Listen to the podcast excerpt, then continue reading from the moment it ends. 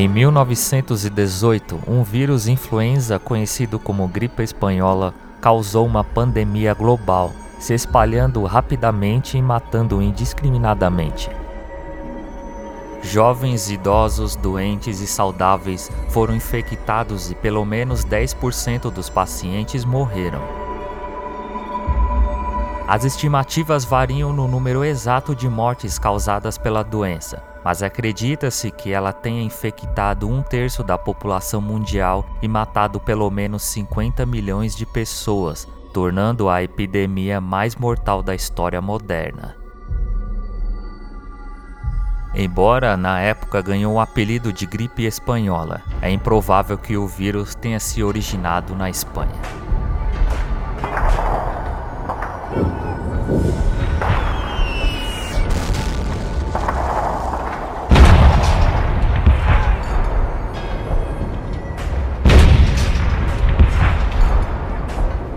O surto começou em 1918 durante os meses finais da Primeira Guerra Mundial. Os historiadores acreditam que o conflito pode ter sido parcialmente responsável pela disseminação do vírus. Na frente ocidental, soldados que viviam em condições precárias em lugares sem higiene e bastante úmido adoeceram. Estas condições acabaram afetando diretamente o sistema imunológico enfraquecido pela guerra. Como consequência, vieram doenças infecciosas como a gripe e começaram a se espalhar entre todos. Cerca de três dias depois de adoecerem, muitos soldados começaram a se sentir melhor, mas muitos outros continuaram doentes. Quando as tropas começaram a voltar para casa, trouxeram consigo o vírus não detectado que os deixara doentes. O vírus se espalhou pelas cidades, vilas e aldeias nos países de origem dos soldados.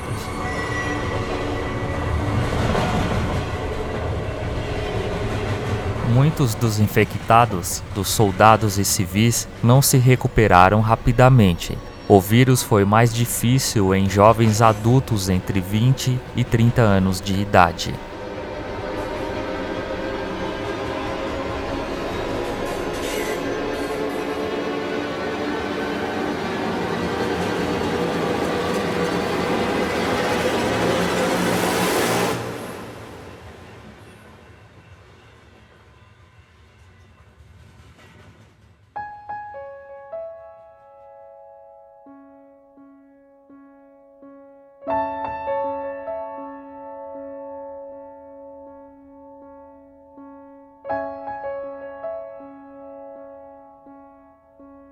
A Espanha foi um dos primeiros países onde a epidemia foi identificada, mas provavelmente foi resultado da censura em tempo de guerra. A Espanha foi uma nação neutra durante a guerra e não impôs uma censura rigorosa à imprensa, o que poderia, portanto, publicar livremente relatos iniciais da doença. Como resultado, as pessoas acreditavam falsamente que a doença era específica na Espanha e o nome gripe espanhola ficou famoso. Mesmo no final de junho de 1918, um serviço de notícias espanhol enviou uma mensagem ao escritório da Reuters em Londres, informando a agência de notícias que uma forma estranha de doença de caráter epidêmico apareceu em Madrid. A epidemia é de natureza moderada e não foram relatadas mortes. Duas semanas após o relatório, mais de 100 mil pessoas foram infectadas pela gripe. A doença atingiu o rei da Espanha, Alfonso XIII, junto com os principais políticos. Entre 30% e 40% das pessoas que trabalhavam ou moravam em áreas confinadas, como escolas, quartéis e prédios do governo, foram infectadas. O serviço no sistema de bonde de Madrid teve que ser reduzido e o serviço de telégrafo foi interrompido. Em ambos os casos, porque não haviam funcionários saudáveis suficientes disponíveis para trabalhar. Suprimentos e serviços médicos não conseguiram acompanhar a demanda.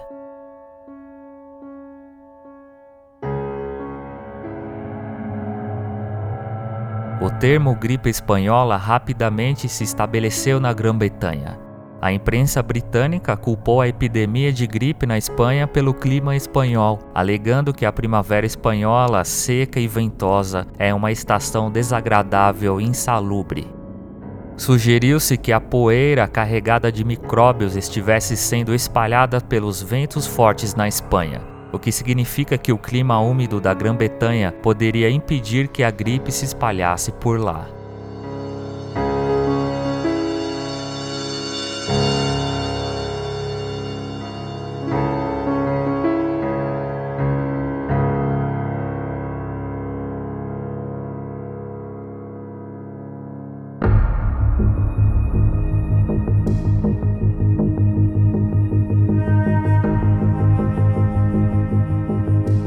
Os sintomas iniciais da doença incluíam dor de cabeça e cansaço, seguidos por uma tosse seca e cortante, perda de apetite, problemas de estômago e então, no segundo dia, transpiração excessiva.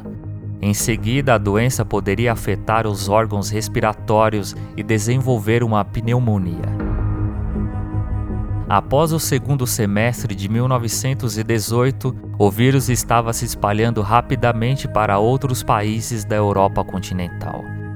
Viena e Budapeste estavam sofrendo, e partes da Alemanha e França foram afetadas de maneira semelhante. Muitas crianças de Berlim foram relatadas como doentes e ausentes das escolas. As ausências nas fábricas de armamentos reduziram a produção em 25 de junho de 1918, a epidemia de gripe na Espanha havia atingido a Grã-Bretanha. Em julho, a epidemia estava afetando fortemente o comércio têxtil de Londres. A cada 400 trabalhadores, 80 estavam em casa doentes. Em Londres, os relatórios sobre funcionários do governo que estavam ausentes devido à gripe chegou a 50%. A epidemia rapidamente se tornou uma pandemia, já que a doença infecciosa se espalhou percorrendo todo o mundo. Em agosto de 1918, seis marinheiros canadenses morreram no rio São Lawrence. No mesmo mês, foram relatados casos entre o exército sueco, depois entre a população civil do país e também entre a população trabalhadora da África do Sul. Em setembro, a gripe chegou aos Estados Unidos através do porto de Boston.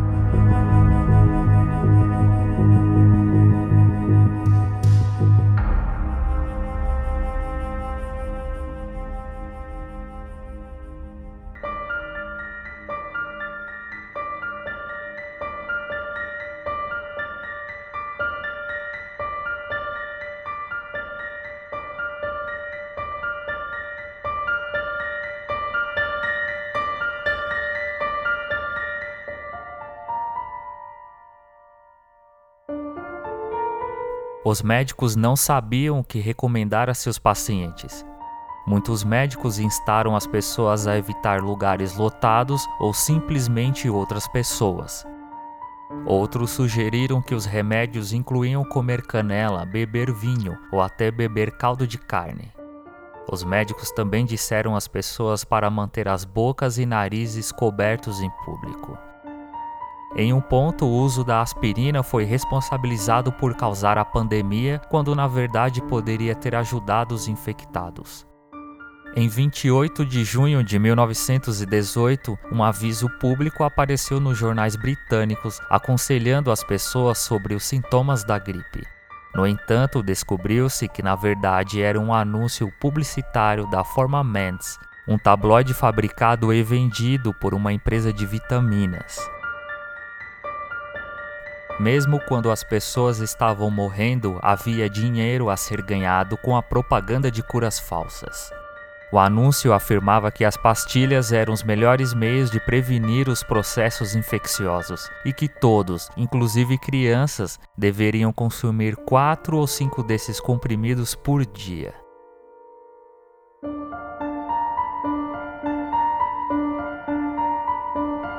Os americanos receberam conselhos semelhantes sobre como evitar de ser infectados. Eles foram aconselhados a não apertar a mão de outras pessoas, ficar em casa, evitar tocar nos livros da biblioteca e usar máscaras. Escolas e teatros fecharam e o Departamento de Saúde de Nova York aplicou estritamente uma emenda ao Código Sanitário que tornaria ilegal cuspir nas ruas. A Primeira Guerra Mundial resultou em uma escassez de médicos em algumas áreas, e muitos dos médicos que não participaram do conflito acabaram doentes. Escolas e outros edifícios tornaram-se hospitais improvisados, e os estudantes de medicina tiveram que se tornar médicos em alguns casos.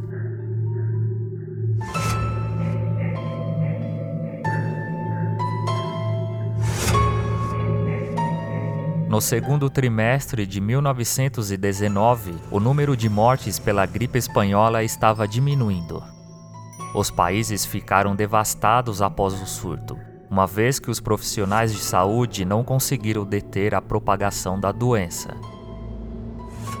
A pandemia ecoou o que havia acontecido há mais de 500 anos, quando a peste negra causou caos em todo o mundo. O vírus afetou cerca de 500 milhões de pessoas em todo o mundo. Na época, isso representava um terço da população global.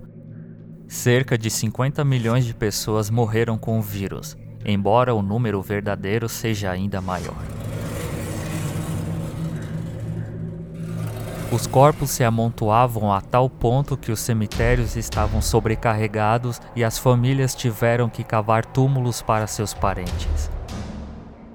As mortes criaram uma escassez de trabalhos rurais, o que afetou a colheita como na Grã-Bretanha, a falta de pessoas e recursos colocou outros serviços como coleta de lixo sob pressão. A pandemia se espalhou para a Ásia, África do Sul, aqui na América do Sul e Pacífico Sul. Na Índia, a taxa de mortalidade atingiu 50 mortes por mil pessoas, um número chocante.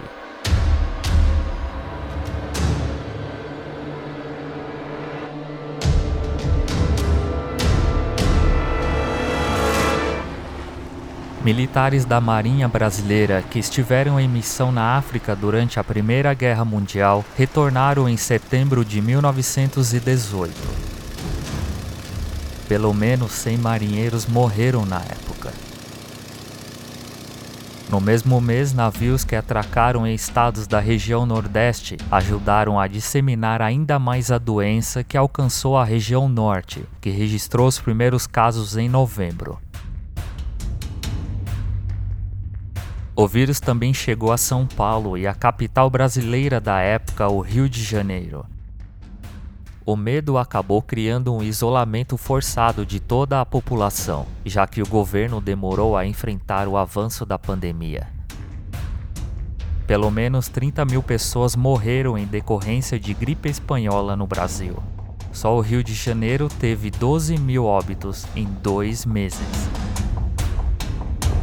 Porto Alegre, na época, com cerca de 140 mil habitantes, teve que construir um cemitério para enterrar seus 1.316 mortos.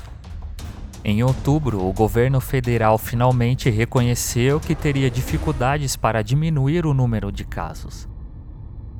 O presidente da República à época, Venceslau Braz Pereira Gomes, convocou o médico sanitarista Carlos Chagas para liderar a força-tarefa de combate à gripe espanhola na capital federal. A doença atingiu todas as classes sociais, sem distinção também de idade. Uma das vítimas mais ilustres foi o presidente eleito Rodrigues Alves, que conquistou mais um mandato no fim de 1918. Morreu em 16 de janeiro de 1919, alcançando o vice-presidente eleito Delfim Moreira ao cargo máximo do país. Essa pandemia acendeu um alerta para as autoridades de saúde. Não havia na época um sistema público de saúde nem campanhas de vacinação em massa contra a gripe que vieram a ser implantadas nas décadas seguintes.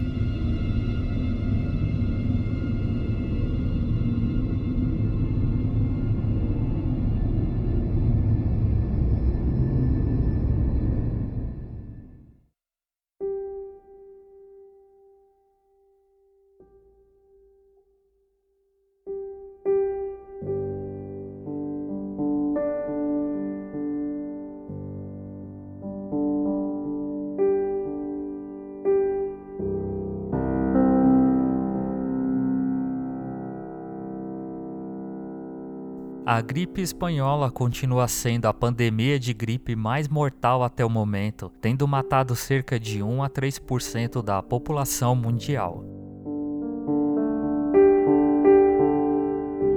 Em 2014, uma nova teoria sobre as origens do vírus sugeriu que ele surgiu pela primeira vez na China. Registros anteriormente não descobertos ligavam a gripe ao transporte de trabalhadores chineses pelo Canadá em 1917 e 1918. Os trabalhadores eram principalmente das áreas agrícolas remotas da China rural.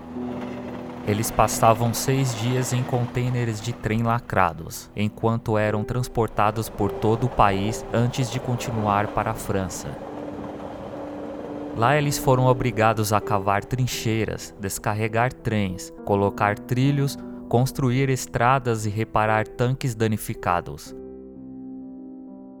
Ao todo, mais de 90 mil trabalhadores foram mobilizados para a frente ocidental. Em 1918, dos 25 mil trabalhadores chineses, cerca de 3 mil terminaram sua jornada canadense em quarentena médica. Na época, por causa dos estereótipos raciais, a doença era atribuída à preguiça chinesa, e os médicos canadenses não levavam a sério os sintomas dos trabalhadores. Quando os trabalhadores chegaram ao norte da França no início de 1918, muitos estavam doentes e centenas logo morreram.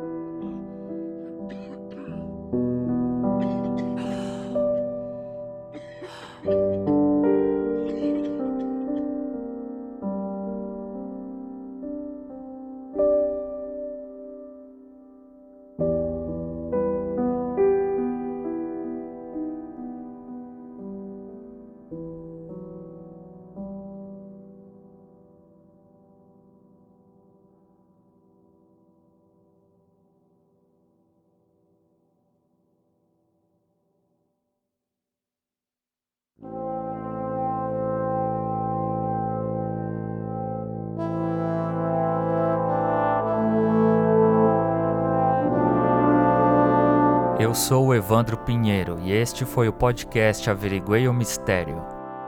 Críticas, sugestões e elogios envie para o e-mail averigueiomistério.gmail.com Acompanhe o podcast nas redes sociais, Twitter, averigueiom e o arroba evandro boss. Curtam a página facebook.com barra averigueiomistério.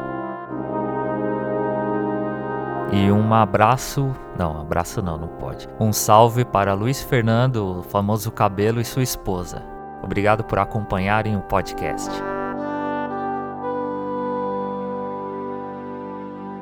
Obrigado por ouvir e até o próximo mistério. E se cuidem.